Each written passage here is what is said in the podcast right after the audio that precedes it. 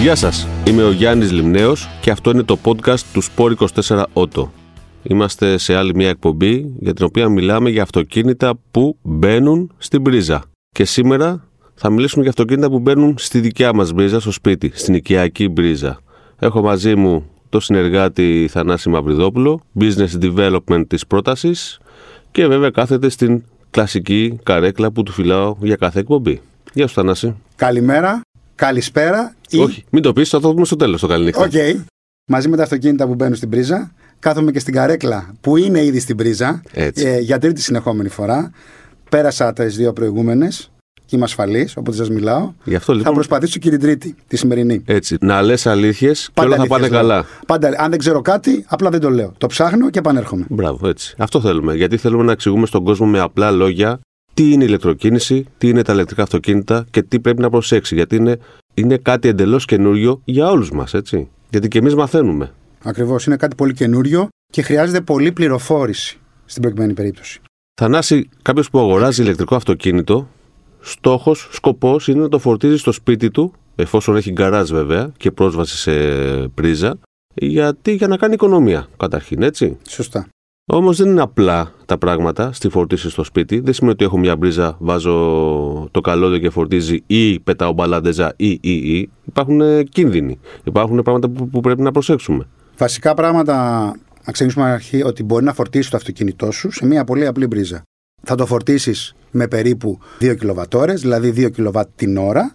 Οπότε, αν κάνεις τη διαίρεση με τη χωρητικότητα της μπαταρίας σου, βλέπεις περίπου ότι αν είναι μια μπαταρία 30 κιλοβατόρων, θα χρειαστεί περίπου 15 ώρες. Είναι αρκετά μεγάλο το χρονικό διάστημα. Συν του ότι, ανάλογα με την εγκατάσταση, αν είναι λίγο παλιά η εγκατάσταση, μπορεί να φορτώσει και το δίκτυό σου, το καλώδιο δηλαδή μπορεί να ζεσταθεί ή να δημιουργήσει κάποιο πρόβλημα στον πίνακά σου. Το οποίο μακροχρόνια αυτό μπορεί να επιφέρει κάποιο πρόβλημα σημαντικό, έτσι; Βεβαίως, βεβαίως. Οπότε Άρα- χρειάζεται προσοχή. Άρα πάμε λίγο από την αρχή. Θα μιλήσουμε σήμερα για το κόστος, πόσο κοστίζει να φορτίζουμε στο σπίτι, Οκ. τι πρέπει να προσέξουμε και τι τρόποι υπάρχουν. Γιατί δεν υπάρχει μόνο η απλή οικιακή πρίζα. Βεβαίως. Έτσι. Πάμε να αρχίσουμε από τα πιο ενδιαφέροντα. Πόσο κοστίζει μια φόρτιση στο σπίτι σήμερα, Πριν με τον τις- πόλεμο ή μετά τον πόλεμο; μετά τον πόλεμο και πριν τελειώσει ο πόλεμος. Οπότε.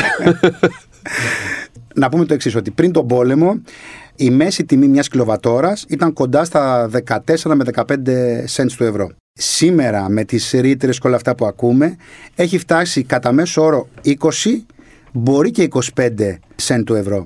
Ε, Ο λόγος είναι ότι με το κομμάτι των ρητρών και των αναπροσαρμογών και όλα αυτά που συμβαίνουν, ανάλογα με το πρόγραμμα που έχουμε, καταλήγει στο τέλος να έχουμε μια συγκεκριμένη τιμή της ε, κιλοβατόρας. Ας υποθέσουμε λοιπόν ότι κρατάμε το 20 cents. Άρα για ένα αυτοκίνητο το οποίο έχει 40 κιλοβατόρες με τα 20 cents θέλουμε περίπου 8 ευρώ. Αν είναι 50 κιλοβατόρες μπαταρία μας περίπου 10 ευρώ. το οποίο και πάλι είναι πολύ πιο οικονομικό σε σχέση με ένα βενζινοκίνητο αυτοκίνητο έτσι, γιατί και τα, και τα καύσιμα έχουν πάρει φωτιά. Τα καύσιμα όχι μόνο έχουν πάρει φωτιά, αλλά κάθε μέρα είναι το χρηματιστήριο των καυσίμων. Ανοίγουμε το πρωί την τηλεόραση ή ακούμε στο ραδιόφωνο, συνεχώς ότι οι τιμές αυξάνονται. Σήμερα που γράφουμε, ο μέσος όρος τιμής είναι κοντά στο 2,3. Αυτό είδα τουλάχιστον στα βενζινάδικα ερχόμενο εδώ. Και η τάση δυστυχώς είναι ανωδική. Ακριβώς. Οπότε, αν κάνουμε τις πράξεις, δηλαδή με περίπου ε, 8 ευρώ 40 κιλοβατόρες και να καίει ένα αυτοκίνητο 15 ή 17 κιλοβατόρες, αντιλαμβανόμαστε ότι σε σχέση με ένα βενζινοκίνητο που έχει 2,3 η βενζίνη το λίτρο ή ένα ντίζελ που είναι κοντά στα 2, έρχεται πιο οικονομικό. Πολύ πιο οικονομικό. Στη φόρτιση στο σπίτι, ξαναλέω, γιατί θα αναφερθούμε για τη φόρτιση στο δημόσιο δίκτυο, που οι τιμές είναι άλλες, είναι πιο ακριβές και. Οι τιμές είναι εκεί- άλλες, η διαδικασία ναι. είναι άλλη. Εκεί πρέπει να φτιάξουμε και κάποιο βιντεάκι για να μπορούμε να δείξουμε και στους. Θα κάνουμε, θα κάνουμε πολλά πράγματα για την ηλεκτροκίνηση. Ναι, ναι. Πρέπει να δείξουμε στον κόσμο τι πρέπει να προσέχει. Τι Ακριβώς. είναι, ναι, ναι. Πράγματα δηλαδή πολύ σημαντικά. Γιατί η ηλεκτροκίνηση δεν έρχεται, είναι εδώ. Πάμε λοιπόν. Οπότε το κόστος είναι πολύ χαμηλό και κυμαίνεται στα επίπεδα που μόλις είπαμε. Τι τύποι φόρτισης υπάρχουν στο σπίτι, Δηλαδή, εντάξει, το, το βασικό είναι ότι παίρνω το καλώδιο, το βάζω στην πρίζα και φορτίζει. Σωστά. Αλλά δεν είναι ο μόνος και ίσως όχι ο ενδεδειγμένο τρόπος να φορτίζουμε το ηλεκτρικό μας αυτοκίνητο, έτσι. Ανάλογα τώρα με το αυτοκίνητο. Ξεκινώντας από τα ευρυδικά, γιατί και τα ευρυδικά έχουν ένα κομμάτι. Τα έχουν μπαταρία. plug-in hybrid δηλαδή. Τα plug-in γιατί hybrid, υπάρχουν ναι. πολλών τύπων Ναι, ναι, ναι, τα υβριδικά. υβριδικά, τα τα άλλα- πιο εξελιγμένα Τα Είναι αυτό ευρυδικά που τα παίρνουμε άλλα και στην εγώ πρίζα. δεν τα θεωρώ και πολύ καλά ευρυδικά. εντάξει, ξέρεις τις απόψεις μου. Ε, Είναι, είναι δική μου άποψη. Εντάξει, ε, δεν θέλω να κάνουμε αυτή την κουβέντα τώρα. Θα την μας κάνουμε πάρει πάρα μετάς πολύ. στον καφέ. ναι, ναι, ναι. λοιπόν, τα plug-in hybrid, αυτά που μπορούμε και τα βάζουμε στην πρίζα και φορτίζουν, ξεκινούν επί το πλήστον, επειδή έχουν μικρές μπαταρίες, παίρνουν περίπου στα 3,7 κιλοβάτα ανά ώρα. Δηλαδή 3,7 κιλοβατόρες. Εδώ να κάνω μια παρένθεση. Δεν είναι μόνο φορτιστής από τον οποίο παίρνουμε το ρεύμα, δηλαδή ή το δικτυο είναι και ο on-board Σωστά. charger, ο ενσωματωμένος φορτιστής που έχει Σωστά. το αυτοκίνητο. Οπότε εδώ τι έχουμε, είναι τι μπορεί να δώσει μεν το δίκτυο, αναλόγως από πού παίρνουμε το ρεύμα, αλλά και με τι ρυθμό μπορεί να, να απορροφήσει το ρεύμα Σωστά. το ίδιο το αυτοκίνητο, έτσι. Σωστά. Και αυτό συμβαίνει πολλές φορές. Το έχουμε δει και σε κάποια τηλέφωνα ή παράπονα ε, στο κομμάτι εκεί που τρέχουμε στην εταιρεία, ότι παίρνουν πολλοί καταναλωτές, χρήστες υβριδικών αυτοκινήτων και λέει: Έχω συνδεθεί σε 22 και, ε, κιλοβάτ ε, φορτιστή, αλλά φορτίζω πάρα πολύ αργά. Είναι λογικό. Χαρακτηριστικό παράδειγμα είναι το Citroën Ami που οδηγώ αυτές τις μέρες, που είναι ένα πολύ μικρό, όχι αυτοκίνητο, τετράκυκλο. Είναι εντάσσεται Μπορείς στην και το κατηγορία. Οδηγείς. Ναι, ναι, θα σου πω. Ε, έχει, πα- έχει πλάκα Το και ξέρω, είναι πολύ το βολικό. οδήγησα. Είναι πολύ βολικό τελικά. Έχω αφήσει δύο πέτρες νεφρών. λοιπόν, τι συμβαίνει στο, στο Ami. Το Ami έχει μια πολύ μικρή μπαταρία και φορτίζει σε μια απλή οικιακή μπρίζα σε τρεις ώρες. Έχει αντάπτορα να το συνδέσεις σε οποιοδήποτε φορτιστή, ταχυφορτιστή του δημόσιου δικτύου.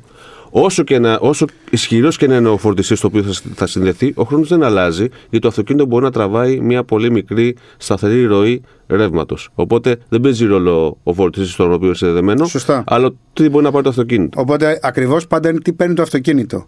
Και έτσι λοιπόν, ανάλογα με το αυτοκίνητο που έχουμε ή για τις μελλοντικές μας ανάγκες, διαλέγουμε το φορτιστή για το σπίτι. Στο δίκτυο το δημόσιο, οι φορτιστές είναι πολύ συγκεκριμένοι. Είναι 20 διάριδε επιτοπλίστων AC και μετά πάμε στους ταχυφορτιστές που είναι DC. Αλλά είναι άλλη κουβέντα αυτή. Στο σπίτι όμως, τι μπορούμε να πάμε να. Λοιπόν, στο τι σπίτι- επιλογές έχουμε; Επιλογές ξεκινώντας, αν πούμε το αυτοκίνητό μας είναι ευρυδικό και θέλουμε να παραμείνουμε σε αυτό κάποιο- ένα μεγάλο χρονικό διάστημα, μπορούμε να πάρουμε ένα φορτιστή που δίνει μέχρι 3,7 κιλοβάτ. Αν όχι, ένα αυτοκίνητο, έχουμε ένα αυτοκίνητο που μπορεί να είναι και υβριδικό αλλά και ηλεκτρικό, γιατί κάποια υβριδικά έχουν βελτιωθεί στα, χρόνια που έρχο- στα τελευταία χρόνια, άρα έχουν πιο γρήγορο on-board charger, μπορούμε να πάρουμε 7,4. Μετά όμως πάμε στα ηλεκτρικά, στα αμυγός ηλεκτρικά που παίρνουμε 11 ή αν θέλουμε να προβλέψουμε τις μελλοντικές μας ανάγκες, παίρνουμε 20 διάρι φορτιστή. Έχει διαφορές όμως όλο αυτό. Μπράβο. Ε, ήθελα να, καταρχήν να ξεκινήσω ότι υπάρχει και η πολύ, πολύ, πολύ, πολύ απλή επιλογή να βάλεις μια ενισχυμένη απλή μπρίζα, να, να τραβήξεις δηλαδή μια ξεχωριστή γραμμή από τον πίνακά σου ή από το ρολόι σου, με μια ενισχυμένη μπρίζα, στην οποία μπορείς να φορτίζεις με πολύ αργό ρυθμό το ρυθμό του οικιακού δικτύου, χωρίς όμως να έχεις πρόβλημα στο να φορτίζεις το δίκτυό σου, να δημιουργήσεις πρόβλημα στα καλώδια, έτσι. Σωστά. Άρα είναι ο πιο οικονομικός τρόπος και ο πιο αργός για κάποιον δηλαδή που δεν κάνει πολλά χιλιόμετρα μέσα στη μέρα, ακόμα και με ένα ηλεκτρικό αυτοκίνητο και του αρκεί το βράδυ να αναπληρώσει την ενέργεια που έχει χρησιμοποιήσει το πρωί, είναι και αυτό μια Αυτή είναι λύση. μια ενδεδειγμένη λύση πιο πολύ για τα ευρυδικά με τις πιο μικρές μπαταρίες. Όσο πιο μεγάλη είναι η μπαταρία, ε, τόσο λιγότερη ενέργεια θα πάρεις για όλο το βράδυ που το αφήσεις. Οπότε την επόμενη μέρα πάλι θα χρειαστείς και θα ξαναχρειαστείς. Είναι η πιο απλή, η πιο οικονομική λύση, αλλά όχι ενδεδειγμένη. Πάμε να δούμε τώρα. Τι διαφορές υπάρχουν στο κόστος από τα 3 κιλοβάτ που μας είπε μέχρι και τα 22. Μία Τώρα- τάξη μεγέθους θα πούμε τώρα, γιατί προφανώς Ναι, υπάρχουν, υπάρχουν μεγάλες πολλές επιλογές. Καταρχήν να πούμε ότι υπάρχει μια επιδότηση για τους φορτιστές. Υπάρχει πρόβλεψη να υπάρξει επιδότηση για τους Ακριβώς. φορτιστές, γιατί ακόμα δεν έχει μπει σε ε, εφαρμογή ο Β κύκλος. Οκ. Αλλά μπορεί την, την- όταν θα ανέβει αυτή η εκπομπή στον αέρα να έχει ξεκινήσει. Είναι θέμα Μακάρι. ημερών δηλαδή. Ναι, μακάρι. Οπότε εκεί μπορεί να πεις ότι ένας φορτιστής, ας πούμε, έχει κο- ένα χιλιάρικο, χιλιά, χιλιά ευρώ, αλλά με την επιδότηση μπορεί να τον πάρει και 500. Φορτιστής, τον Σκέψου. πόσο κιλοβάτ. Κοίταξε να δεις τώρα. Οι τελευταίοι φορτιστές μπορούν να δώσουν από 3,7 μέχρι 22. Δηλαδή με το ίδιο box, ανάλογα με τις εσωτερικές ρυθμίσεις που κάνεις, μπορείς να πάρεις από 3,7, 7,4, 11 ή 22. Αυτή είναι λίγο πιο ιδιαίτεροι θα έλεγα φορτιστές.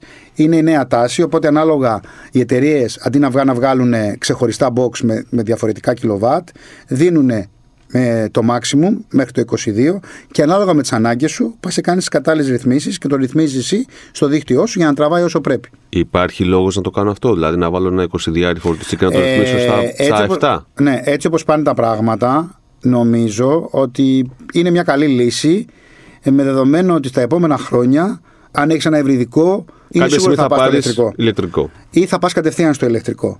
Τα ηλεκτρικά από ό,τι διαβάζω μέχρι στιγμής Η πλειοψηφία είναι στα 11 kW, το onboard charger τους. Υπάρχουν ένα 2 με 22, αλλά το πλάνο είναι να πάνε στο 22. Οπότε θα είσαι έτοιμος. Τώρα δεν θέλω να μιλήσω πολύ για τιμές, γιατί πάντα υπάρχουν αυτές οι διαφορές με τις επιδοτήσεις, υπάρχουν κάποιες προσφορές στην αγορά. Νομίζω ότι από 1000 μέχρι 1500 ευρώ για κάποιον απλό φορτιστή ε, μείον την επιδότηση, αν υπάρχει. Υπάρχουν βέβαια φορτιστές που κάνουν πολλά περισσότερα από το να πατάς ένα κουμπί και να ξεκινάς τη φόρτιση ή να τον έχεις ρυθμίσει με το που θα κουμπώνεις το καλώδιο σου να φορτίζει. Μπορεί να σου δίνουν δεδομένα, μπορεί να είναι συνδεδεμένοι με εφαρμογή, με Bluetooth, να έχουν SIM κάρτα επάνω και να παίρνεις πληροφορίες. Αλλά νομίζω ότι για την οικιακή χρήση όλα αυτά, επειδή τα έχουμε δοκιμάσει, είναι άχρηστα. Είναι γκατζετάκια τα οποία είναι θα γκατζετάκια τα οποία δεν στην σου αρχή. κάνουν καμία Ναι. χρήση. Δεν σου φέρνουν καμία χρήση.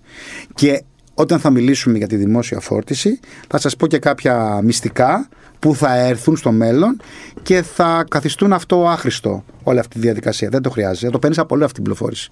Μάλιστα. Όχι από το φορτιστή. Εντάξει, και οι ίδιες εταιρείες αυτοκινήτων προσφέρουν τέτοιες Σωστά. Γι πληροφορίες. αυτό, γι' αυτό σου λέω ότι μπορείς να πας να πάρεις ένα αυτοκίνητο και να σου πει: Έχω και αυτόν τον φορτιστή, είναι μέσα στο πρόγραμμα, δέχεται την επιδότηση των 500 περίπου ευρώ, οπότε τον παίρνεις περίπου 500-600 ευρώ. Υπάρχουν και εταιρείες που δίνουν δώρο το φορτιστή, πρέπει να σου πω, του Wallbox. Ναι, μιλάμε, ναι. Αυτή τη στιγμή μιλάμε για επιτύχιου φορτιστές ε, οικιακής χρήσης, ας το πούμε έτσι. Ε, τα λένε Wallbox. Είναι ουσιαστικά ένα μικρό κουτί το οποίο κρε- το κρεμάμε στον τοίχο, παίρνει μια ξεχωριστή γραμμή από το πίνακά μας, από το ρολόι μας και δίνει με, περισσότερο, με καλύτερο ρυθμό ρεύμα στο αυτοκίνητο έτσι ώστε να φορτίζεις πιο γρήγορα. Έτσι, Ο πολύ, Wallbox πολύ απλά. επίσης είναι και μία μάρκα λόγια. φορτιστών. Ε. Ναι. Ναι, ναι. Α, όπως είναι η Εντάξει. περίπτωση Jeep. Ναι. βγήκε- Όλοι λένε Jeep. Όλοι λένε Jeep, Όλοι- αλλά τι πεις, Jeep έχω είναι μία. Έχω Jeep ε, X5, έχω Jeep ε, Mercedes GLC. Σωστά, σωστά.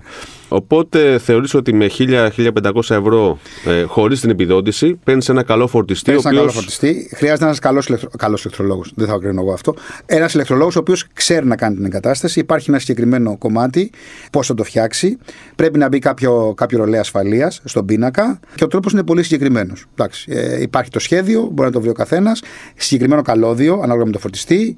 Αυτό που λένε, ξέρω εγώ, 5x10 άμα είναι 20 διάρρη, λίγο πιο μικρό, 5x6 αν είναι πιο μικρός. Ανάλογα, ο ηλεκτρολόγο ξέρει πολύ καλύτερα τι χρειάζεται ο πίνακά σου.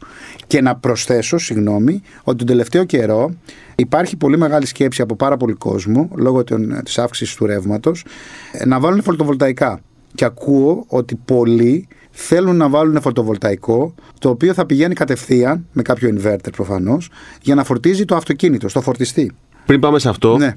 Απάντησε μου μια ερώτηση.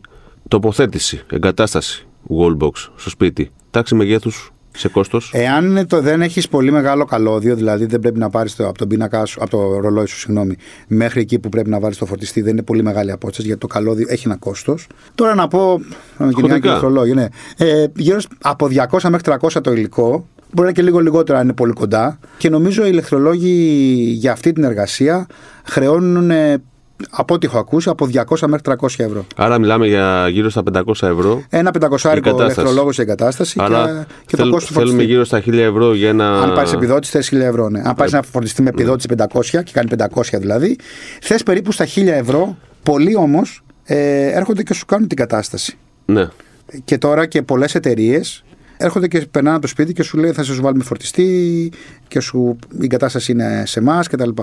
Οπότε θα υπάρχει ένα. Μιλάμε όμως για μια επένδυση που κάνεις από τώρα και θα μπορεί να σε υποστηρίξει ακόμα και το να αγοράσεις ένα ηλεκτρικό αυτοκίνητο, αμυγός ηλεκτρικό στο μέλλον με ισχυρότερο on-board charger. Σωστά. Και είναι και. Εντάξει, ο φορτιστής δεν είναι κάτι το οποίο θα το χρησιμοποιείς το βράδυ, θα πατάς ένα κουμπί, θα ξεκινάει τη φόρτιση.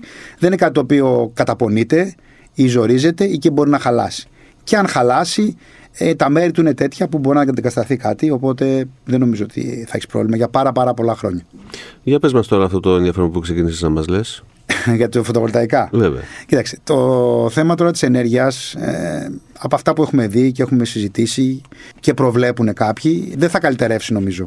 Το θέμα το, το οικονομικό, έτσι. Πόσο κάνει η μεγαβατόρα και όλα αυτά. Δυστυχώς δεν βλέπω να καλυτερεύει ούτε στο ρεύμα ούτε στα καύσιμα. Ούτε στα έτσι. καύσιμα. Αυτά είναι συνδεδεμένα, τα έχουν συνδέσει. Οπότε τα πράγματα θα δυσκολεύουν. Η Ελλάδα, ε, το ξέρουμε όλοι, ζούμε εδώ, βλέπουμε ότι έχει μεγάλο ποσοστό ηλιοφάνειας μέσα στον χρόνο. Οπότε κάποιο φωτοβολταϊκό, εφόσον και αν μπορούμε και έχουμε χώρο, παρόλο που παλιά λέγαμε ότι θέλει απόσβεση κάποιων ετών, νομίζω τώρα ανάλογα, ανάσχετα από την, απο, από την α- απόσβεση του όλου συστήματος, χρειάζεται να το σκεφτούμε διπλά και τριπλά, αλλά θετικά διπλά και τριπλά για να το βάλουμε. Παράλληλα, έχω δει τον τελευταίο καιρό αρκετό κόσμο, ο οποίος τι κάνει, πάει και βάζει ένα πάνελ φωτοβολταϊκού, ε, ανάλογα το πάνελ και τι μπορεί να δώσει σαν ενέργεια, χρησιμοποιώντας και ένα μικρότερο inverter, γιατί πρέπει να κάνει τη μετατροπή της ε, από ε, συνεχές εναλλασσόμενο ρεύμα, έτσι ώστε να οδεύσει την ενέργεια που παίρνει από το φωτοβολταϊκό κατευθείαν στο φορτιστή. Άρα γίνεται αυτό. Γίνεται αυτό. Συμφερεί. Πρέπει κάποιος να κάνει τις πράξεις. Θεωρητικά. Δηλαδή, αν έχεις ένα αυτοκίνητο ηλεκτρικό, το οποίο το φορτίζεις καθημερινά στο σπίτι σου και θες να πετύχεις μια οικονομία, και από εδώ και πέρα η ζωή σου θα είναι με το ηλεκτρικό, και αν κάνεις τις πράξεις, νομίζω ότι συμφέρει. Τώρα, αν έχεις ένα αυτοκίνητο το οποίο σήμερα μπορεί να είναι υβριδικό ηλεκτρικό, αλλά αύριο μπορεί να ξαναγυρίσεις σε βενζινοκίνητο ή κάτι άλλο. Γιατί Δεν νομίζω μπορεί να, εταιρικό. να γίνει κάτι τέτοιο. Εγώ προσωπικά που είμαι αυτοκινητάκιας και το ξέρεις καλά, στο έχω ξαναπεί, επειδή οδήγησα ένα υβριδικό τελευταία, όσο ήταν στην μπαταρία του, δεν ήταν και κάναμε 500 άλογα να πω, άντε εντάξει, ε, το ξεπερνάω. Ε, όσο ήταν στην μπαταρία ήταν πολύ ωραία. Όταν μου έβαλε ο κινητήρας μέσα, μου έκανε αυτό το θόρυβο και με ενοχλούσε. Και ήθελα το ηλεκτρικό μου. Και οι μελέτες έχουν δείξει ότι πολύ δύσκολα ένας χρήστης ηλεκτρικού αυτοκινήτου γυρίζει, επιστρέφει σε ένα αυτοκίνητο με σημαντικό κινητήρα εσωτερικής καύσης. Είναι τόσα τα ωφέλη των ηλεκτρικών στην καθημερινότητά μας, όχι μόνο σε κόστος χρήσης, αλλά στη λειτουργία τους και σε αυτά που σου προσφέρουν σαν εμπειρία οδήγησης, είναι τόσο καλά που δύσκολα κάποιος επιστρέφει σε κάτι βενζινοκίνητο. Αν θες, κρατάς ένα στον καράζ για να έχεις να κάνεις βόλτες. Το οποίο εντάξει είναι, έχει κόστος όλο αυτό, Έχει αλλά αν σου κόστος, αρέσουν τα ναι. αυτοκίνητα και βρεις κάτι που σου αρέσει, κάνει λίγο παραπάνω θόρυβο και μπορεί να στρίβει με το γκάζι και όχι με το τιμόνι, ναι. Κοίτα, το δεν κρατάς. έχουν όλα κόστος. το δικό μου δεν είναι ακριβό αυτοκίνητο. Το δικό μου, είναι- το δικό μου τα ξέρω. λέω, το δικό μου παλιό Ναι, το αυτοκίνητο. Έτσι είναι. είναι παλιό, είναι κλασικό τώρα. Είναι τώρα Είναι κλασικό, 35 είναι κλασικό. χρονών, αλλά δεν θα, δεν θα το δώσω ποτέ. Θα είναι πάντα εκεί και αν μπορώ, εφόσον μου επιτρέπεται στο μέλλον, θα το Σωστά. βγάζω για να κάνω μια βόλτα. Σωστά. Αυτό. Ε, αλλά θα οδηγώ ηλεκτρικό. Δεν, ε, δεν υπάρχει άλλη επιλογή. Όλοι εκεί θα πάμε και θα το ευχαριστηθούμε κιόλας. Νομίζω ναι. Και επειδή υπάρχουν αυτή τη στιγμή ακόμη αντιρρήσεις, το έχουμε πει και σε προηγούμενη εκπομπή, γιατί να πάρω ηλεκτρικό είναι πολύ ακριβό και όλα αυτά. Εάν δει ο κόσμος τον τρόπο πια που τα εργοστάσια, οι αυτοκινητοβιομηχανίες κινούνται, θα καταλάβει αρχικά ότι τα κλασικά αυτοκίνητα με κινητήρα εσωτερική καύσης, βενζίνης ή ε, πετρελαίου ανεβαίνουν οι τιμές τους συνεχώς. Και δεν θα κατέβουν. Μειώνονται οι επιλογές τους, δηλαδή λόγω των ελλείψεων που υπάρχουν τώρα σε ημιαγωγούς και microchips και όλα αυτά. Και καλώδια, Και λόγω του από, πολέμου. από την Ουκρανία, σωστά. Έχουν φτάσει σε ένα σημείο που τεσλοποιούνται. Τι θέλω να πω, ότι η Τέσλα ξέρουμε ότι έχει δύο εσωτερικά, ένα άσπρο και ένα μαύρο, πέντε χρώματα, δύο ζάντες και αυτά είναι παιδιά, αλλά πάρτε τα. Και άμα σας αρέσει. Παλιά οι γερμανικές αυτοκινητοβιομηχανίες, ξέρεις, έκανε το δικό σου. Πράσινο με κίτρινες βούλες, και μπλε καθίσματα, ζάντες μαύρες η μία και κίτρινη η άλλη, και μπορεί να περίμενε και 8 μήνες και να το έπαιρνες. Τώρα σου λέει αυτό είναι, φίλε. Ήταν δεν έχει το άλλο. δράμα του δημοσιογράφου που καλούνταν να περάσει σε μια database όλα τα μοντέλα, Όλα τα. όλες τις εκδόσεις, όλα τον εξοπλισμό, Σωστά. κινητήρες κτλ. Τώρα έρχονται Ήταν- και σου λένε ναι, ναι. αυτό είναι. Είναι όλα αυτόματα, δεν έχουμε χειροκίνητο γιατί δεν μας βολεύει στη γραμμή παραγωγής. Αυτό τον εξοπλισμό ξεκινάμε. Δηλαδή θα έχουμε συγκεκριμένα πράγματα, τόσο θα τον πληρώσεις. Θες να βάλεις κάτι έξτρα, θα σου γράφει κάποια ημερομηνία 12 μήνες, θα λες, το καλύτερα. 12 μήνες ακόμα. Ακόμη, ναι. Ε, χρώματα εντάξει, εκεί στα χρώματα εντάξει, θα μείνουν ε, νομίζω αυτά που θέλει ο κόσμος, αλλά τα κλασικότερα, άσπρο, μαύρο, μπλε, κόκκινο, γκρι, ασημείο, τι άλλο είναι. Και από εκεί και πέρα βλέπουμε ότι οι τιμές συνεχώς θα αυξάνονται. Τα ηλεκτρικών αυτοκινήτων δεν θα πέσουν γιατί και οι μπαταρίες λόγω των υλικών που έχουν, ε, των μετάλλων και όλα αυτά, δεν θα. Στα οι τιμές ηλεκτρικά δεν θα νομίζω πέσουνε. οι τιμές θα παραμείνουν στα ίδια επίπεδα, απλά θα παίρνεις καλύτερο ηλεκτρικό κάθε, σε κάθε Σωστά. Με επόμενη περισσότερο γενιά. εξοπλισμό, με περισσότερα άλογα, με Καλύτερη περισσότερα μπαταρία. συστήματα, καλύτερη μπαταρία, καλύτερες αποδόσεις. Και, δεν είναι το θέμα της μπαταρίας τώρα πια, γιατί βλέπεις ότι οι αυτονομίες έχουν αρχίσει και ανεβαίνουν πάρα πολύ. Έτσι, τα 400 χιλιόμετρα τώρα, 450 Εμένα τώρα χιλιόμετρα. έχω 505. Ναι. Και δεν πάω το στη θέμα σειρά. είναι η ταχύτητα φόρτισης. Αυτό. On-board charger που Το λέμε. είπαμε. Ναι, πριν. ένα on-board charger και δεύτερο είναι και πού θα φορτίζεις έξω όταν πας ταξίδι. Πάμε Ναι. να δούμε λίγο τώρα τι πρέπει να προσέχουμε στην οικιακή φόρτιση. Γιατί, οκ, εντάξει, αν- όταν έχει ένα wallbox, μπαίνεις μέσα στο γκαράζ, βγαίνεις από το αυτοκίνητο, πατάς ένα κουμπί, βάζεις το καλώδιο, ανάποδα μάλλον, βάζεις το καλώδιο, πατάς ένα κουμπί και φορτίζει. Ή πολλοί φορτιστές μπορεί να το κουμπώνεις με το καλώδιο και να ξεκινάει η φόρτιση. Ωραία. Αυτό το έχεις ορίσει εσύ βέβαια. Εντάξει. Τι γίνεται όταν δεν έχω ένα wallbox, άρα έχω μια απλή μπρίζα, η οποία μπρίζα μάλιστα δεν είναι δίπλα στο αυτοκίνητο. Βάζω μια μπαλαντέζα. Οι περισσότεροι κατασκευαστές, τουλάχιστον και στο δικό μου που έχω, λέει όχι μπαλαντέζα. Όχι. Και αν βάλεις μπαλαντέζα, Γιατί η μπαλαντέζα έχει μικρό καλώδιο, μικρή διατομή και πολλές φορές ζεσταίνεται. Αν είναι και μεγάλη μπαταρία του αυτοκινήτου και κρατάει πάρα πολύ ώρα φόρτιση, ζεσταίνεται ακόμη περισσότερο. Και εγώ έχω δει στο δικό μου ότι μετά από λίγη ώρα μου βγάζει fault, μου βγάζει πρόβλημα και στην εφαρμογή. Αλλά ας πούμε ότι έχω μια καλή μπαλαντέζα, που είχαμε καλή μπαλαντέζα και πολύ ακριβή, δεν είναι στο 20 γιατί έχεις φτιάξει για αυτό το λόγο με ένα καλώδιο πιο χοντρή διατομή, θα είναι εξετυλιγμένη καλύτερα η μπαλαντέζα. Γιατί δημιουργείται ένα επαγωγικό φαινόμενο Μπράβο. όταν είναι τυλιγμένη. Πρέπει να αδειάσει, να την λύσεις όλη. Το οποίο δεν αφορά μόνο τη φόρτιση ηλεκτρικών αυτοκινήτων, αυτό έτσι. Να το πούμε. Δηλαδή, Ναι, ναι, γενικά ναι. οι μπαλαντέζες που τυλίγονται σε ένα Ναι, ναι. καρούλι, ας Δεν- πούμε. Δεν φορτίζεις, δηλαδή θες να κάνεις μια δουλειά και απλώς την ξετυλίγει ένα μέτρο. Ναι. Την ξετυλίγει όλη. Όταν χρησιμοποιείς πολύ φορτίο για πολλή Για ώρα. πολλή ώρα, ναι. που Τώρα να σημαίνει βάλει ότι ένα ζεσταίνει το πλακεντέκερ, καλώδιο. Ναι. να βάλει ένα πλακεντέκερ, ξέρω, ένα, ένα ναι. μηχανάκι για 5 δευτερόλεπτα δεν είναι τίποτα. Καλό είναι πάντως όλοι οι κατασκευαστές λένε αυτό. Να αποφεύγεται η χρήση μπαλαντέζα, Ναι. γιατί δεν είναι μόνο το- η διατομή του καλωδίου, είναι οι συνδέσεις. Δημιουργούνται περισσότερες συνδέσεις στη ροή του ρεύματος. Μπορεί κάτι να πάει στραβά σε κάποιο σημείο. Οπότε και, γιατί- και η φόρτιση του ηλεκτρικού αυτοκινήτου δεν είναι κάτι απλό. Μπορεί να γίνει και επικίνδυνο, έτσι. Σωστά. Υπάρχουν περιπτώσεις που έχουν βγει λατωματικέ μπαταρίες και σκάνε. Υπάρχουν περιπτώσεις που δεν δουλεύει ο φορτιστής και σταματάει η φόρτιση που είναι το πιο απλό που μπορείς να πάθεις. Να, να έχεις βάλει Ναι, το βράδυ το. Αυτό είναι το safety, να βλέπεις απλώς κόκκινο ότι δεν μπορεί να φορτίσει. Μπορεί να βάλεις το βράδυ να φορτίσει το αυτοκίνητό σου Και το και, πρωί να να μην σηκωθεί έχεις το πρωί καθόλου. και να μην έχει φορτίσει και να πεις: Σωστά. Ωχ, ταξί. Εντάξει. Έτσι. Είναι... Ή να πας σε κάποιο δημόσιο φορτιστή κοντά στη δουλειά σου, αν φτάνεις μέχρι εκεί. Πάντως αυτό που είπες πρέπει να το δούμε κάποια στιγμή σε εκπομπή. Τι κάνεις άμα νιώσεις ότι παίρνει φωτιά το ηλεκτρικό αυτοκίνητο. Κατ' εμέ είναι να ανοίγεις την πόρτα, παίρνεις ότι προλαβαίνεις και απομακρύνεσαι. Φεύγεις, το αφήνεις εκεί που είναι. Ενδεχομένως στο δεύτερο step το παίρνει να το προλαβαίνει να το παραλείψεις. Τον παραλείψει σου. Άμα δεν ανοίγει την πόρτα, αν είσαι μόνος σου και φεύγεις. Αν έχεις μαζί σου κάποιους άλλους, Για να, γρήγορα. μην, για να μην προκαλούμε πανικό. Δεν, Όχι, δεν όχι, είναι όχι. κάτι. Όπως μπορεί να συμβεί από μια διαρροή βενζίνης στον κινητήρα ενός βενζινοκίνητου αυτοκίνητου να αρπάξει φωτιά ο κινητήρας, κάτι αντίστοιχο. Απλά το ηλεκτρικό θέλει και ειδικό τρόπο για να σβήσει, γιατί οι μπαταρίες λιθίου που έχουν μέσα, το λίθιο ουσιαστικά όταν απελευθερώνεται, είναι μια χημική ένωση, όταν απελευθερώνεται. Για να σβήσει φωτιά εννοείς. Ναι, ναι, ναι. Άμα Μα ξεκινήσει, το λίθιο είναι σαν να ρίχνεις συνέχεια λα- λάδι στη φωτιά. Α πούμε, σαν να ρίχνεις βενζίνη στη φωτιά. Γι' αυτό δυσκολεύονται να σβήσουν τα αυτοκίνητα. Μα γι' αυτό και η πυροσβεστική υπηρεσία περνάει ειδική εκπαίδευση και όσον αφορά το σβήσιμο πυρκαγιά σε ηλεκτρικό αυτοκίνητο, ακόμα όμως και σε απεγκλωβισμό Βεβαίως. Του οδηγού Πώς- ή πού κόβει. επιβατών Δεν ε, κόβεις, σε ένα ε, τύχημα. Έτσι. ναι, δεν δεν κόβεις κόβεις όπως όπου να είναι. Η τάση είναι υψηλή σε, στα Ναι, ναι, καλώδια. ναι, ναι. είναι- ναι, ναι. Και το πάτωμα δεν κόβεται γιατί έχει μπαταρία από κάτω. Μπράβο, Που πέσει εκεί μπράβο. πέρα, άστα να πάνε. Μπαίνουμε σε πολύ τεχνικά. Δεν Τα είναι, αφήνουμε, δεν είναι, δεν είναι, ναι. ξεφύγαμε, ξεφύγαμε. Και δεν είναι και Πάμε τόσο, στα ωραία τα δικά μας. Δεν, δεν είναι τόσο επικίνδυνο όσο μπορεί να ακούγεται Όχι. έτσι. Δηλαδή είναι. Καταρχήν να πω κάτι άλλο. Ε, έτσι από ένα παράδειγμα. Προχθές ήμουν στο φανάρι κοντά στο σπίτι μου. Έγραφα μήνυμα, συγκεκρι- σε εσένα συγκεκριμένα έγραφα. Ε, ενώ οδηγούσε Θανάση. όχι, Και το ήμουν στο λες- φανάρι. Είπα. Το λες στον Ήμουν αέρα. στο φανάρι Α, και έγραφα. εντάξει. Οπότε νιώθω με την άκρη του ματιού μου το φανάρι έχει ανάψει πράσινο, δύο αυτοκίνητα μπροστά μου. Φεύγει ο πρώτος και ξεκινάω να φύγω κι εγώ. Αλλά ο μπροστινός μου για κάποιο λόγο φρενάρει και δεν φεύγει.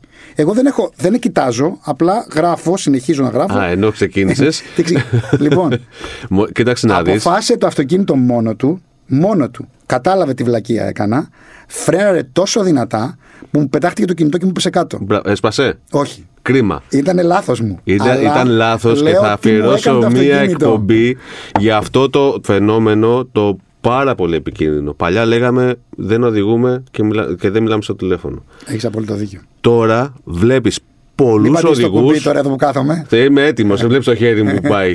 Ή να σου πω κάτι, είναι πολύ πιο επικίνδυνο. Πολύ, Γιατί πολύ. Ακο- όταν μίλαγες στο τηλέφωνο ενώ οδηγούσες, τουλάχιστον κοίταζες στον δρόμο. Τώρα, δε, τώρα έχουμε, κοιτάς το τα, έχουμε κινητό. Bluetooth, έχουμε διάφορα που να μιλάμε. Είναι- Απλώς το γράψιμο, ναι. ο- Σου είπα, ήμουν στο φανάρι και ξεκίνησα ενώ κρατούσα το κινητό στο χέρι. Έχεις, έχεις, Μέσωσε μία, όμως. έχεις μία παρατήρηση. Άντε, δεν πατάω το κουμπάκι. Την επόμενη όμως δεν θα σε προειδοποιήσω καν. Ε, θέλω να είμαι και την επόμενη φορά εδώ και στο επόμενο podcast. Εντάξει. Νομίζω ότι τα πάμε όλα για τη Νομίζω κι φόρτιση εγώ. στο σπίτι. καλή ηλεκτρολογική εγκατάσταση να είναι σωστή, να μην δημιουργεί πρόβλημα στο σπίτι καταρχήν, γιατί τραβάει ρεύμα Ακριβώς. ε, και τραβάει αρκετό ρεύμα το βράδυ. Κανονικά θα πρέπει το, να το ρυθμίσουμε τον φορτιστή με κάποιο τρόπο, είτε από το αυτοκίνητο. Το αυτοκίνητο έχει ρυθμίσεις μέσα που λέει πότε θες να ξεκινήσει τη φόρτιση. Ακριβώς. Άρα λοιπόν ο φορτιστής είναι συνέχεια on, ανοιχτός. Κουμπώνουμε το αυτοκίνητο ό,τι ώρα γυρίσουμε και του έχουμε πει από τις 12 το βράδυ. Μία, μπορεί να έχεις νυχτερινό ρεύμα. Ακριβώς. Ή σταματάς να κάνεις και πολλές εργασίες το βράδυ στο σπίτι γιατί δεν μαγειρεύεις, δεν λειτουργεί το. ίσως να λειτουργεί μόνο το πλυντήριο ή κάποιο air condition, εάν είναι ζέστες όπως έχουμε τώρα τελευταίο καιρό, ή έχεις νυχτερινό ρεύμα. Οπότε εκεί τραβάει αρκετή ενέργεια το βράδυ. Το αφήνεις και λες: Θα το φορτίζω από τη μία το βράδυ μέχρι τις 6 ώρα το πρωί. σου κάνει τη φόρτιση που θέλεις, το πρωί είσαι έτοιμος και πας στη δουλειά σου. Τέλεια. Την επόμενη φορά θα μιλήσουμε για τη δημόσια φόρτιση. Ναι. Έχουμε να Εκεί- πούμε πάρα πολλά. εκεί έχει πάρα θα σας πολλά. πω και πολλά έτσι, τραγελαφικά και ωραία πράγματα που έχω συναντήσει τον τελευταίο 1,5 χρόνο. Διαβάζουμε και εμείς σε διάφορα φόρουμ στα social media κτλ. Ακόμα θέλει δουλειά η Ελλάδα σε αυτό το Θέλει κομμάτι. δουλειά, θέλει πολλή εκπαίδευση ο κόσμος. Γίνεται όμως και πολλή δουλειά, έτσι, μετά βλέπουμε όλα Γίνεται μαύρα. πάρα πολλή δουλειά. Πριν από 1,5 χρόνο δεν είχαμε τίποτα. Μέσα σε 1,5 χρόνο έχουμε πόσα δίκτυα, θα τα πούμε την άλλη φορά. Και θα πρέπει να ενεργοποιήσεις το σύστημά σου όλο, να το κάνουμε και ένα βίντεο αυτό. Όχι εγώ και εσύ να φαινόμαστε. Εσύ μπορεί να φαίνεσαι γιατί εντάξει, γράφεις και στην κάμερα. Εγώ Ναι, δεν ναι, γράφω ναι, τόσο. γράφω με μαρκαδόρο. Αλλά τουλάχιστον τα χέρια μας και τα κινητά μας και να δείξουμε τους τρόπους που μπορεί να φορτίσει ο κόσμος και ποια λάθη μπορεί να γίνουν εκεί, τα οποία πολλές φορές αυτά τα λάθη σε χρεώνουν. Θα τα πούμε την άλλη φορά όμως. Εννοείται, αν έχετε οποιαδήποτε απορία, τη στέλνετε είτε στο glimneos24media.gr είτε στο info sport24.gr και σας απαντάμε. Λοιπόν, μιλήσαμε για ηλεκτρικά αυτοκίνητα που μπαίνουν στην οικιακή πρίζα, σε οικιακό ηλεκτρικό δίκτυο για να φορτίσουν με τον Θανάση Μαυριδόπουλο. Είναι το podcast του Sport 24 Auto και μας ακούτε κάθε εβδομάδα μέσω Spotify, Google και Apple Podcasts να μιλάμε για αυτοκίνητα. Προσοχή στους δρόμους, μην μιλείτε στο τηλέφωνο, μην τεξτάρετε λάθος στο μου. κινητό, οδηγείτε και κοιτάτε το δρόμο και προσοχή. Γεια σας.